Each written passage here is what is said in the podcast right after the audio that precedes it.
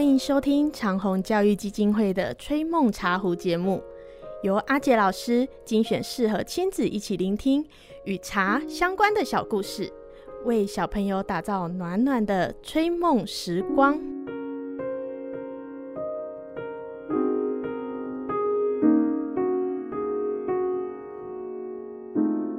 各位大朋友、小朋友，平常喝茶吗？对你来说，茶有什么样的影响吗？是觉得它很好喝、很香，可以满足感官上的享受呢？还是觉得喝茶对身体很好，注重它在养生的方面呢？我想，每个人一定都会有属于自己的一箩筐茶话，可以来跟人家分享。有的人甚至三天三夜也说不完呢。但是，如果我说茶可以改变人的命运，而且不是喝了一辈子哦，而是只有区区的三碗茶，就改变了一个人一生的命运，你相信吗？你？听说过吗？如果没有听过，也不相信，觉得怎么可能吗？那么，欢迎你继续来聆听我们今天的故事。故事是这样的：有一天，丰臣秀吉在打猎的路途中，突然间觉得很口渴，便带着随从来到附近的一座寺院。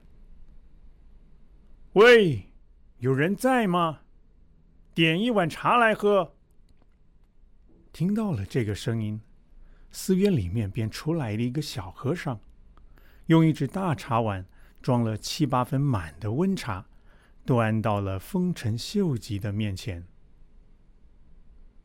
丰臣秀吉二话不说，一口气喝干了整碗茶，还咂了咂舌头，说道：“啊！”真痛快，再来一碗。这一回，小和尚点的茶比前一碗稍微热了一点，而茶的量却比前一碗少得多，还不到茶碗一半的分量。诶，丰臣秀吉对这个小和尚的做法很感兴趣，便还想进一步考考这个小和尚。因此，尽管两碗茶已经喝够了，他还是继续说道：“再来一碗。”这一回，小和尚用了一个小号的茶碗，点了少许的热茶，呈给了丰臣秀吉。嗯，丰臣秀吉对于这个小和尚的才气和思虑的周密，赞赏备至。便从方丈那里将这个小和尚要了下来，带在身边。这个小和尚，便是后来成为丰臣秀吉手下数一数二人物的石田三成。他可是在丰臣秀吉手下负责掌管经济、财政还有军需供给方面的第一号人物哦。各位大朋友、小朋友，原本。只是寺院里面的一个小和尚，竟然只是因为点了三碗茶给人喝，就从此改变了一生的命运。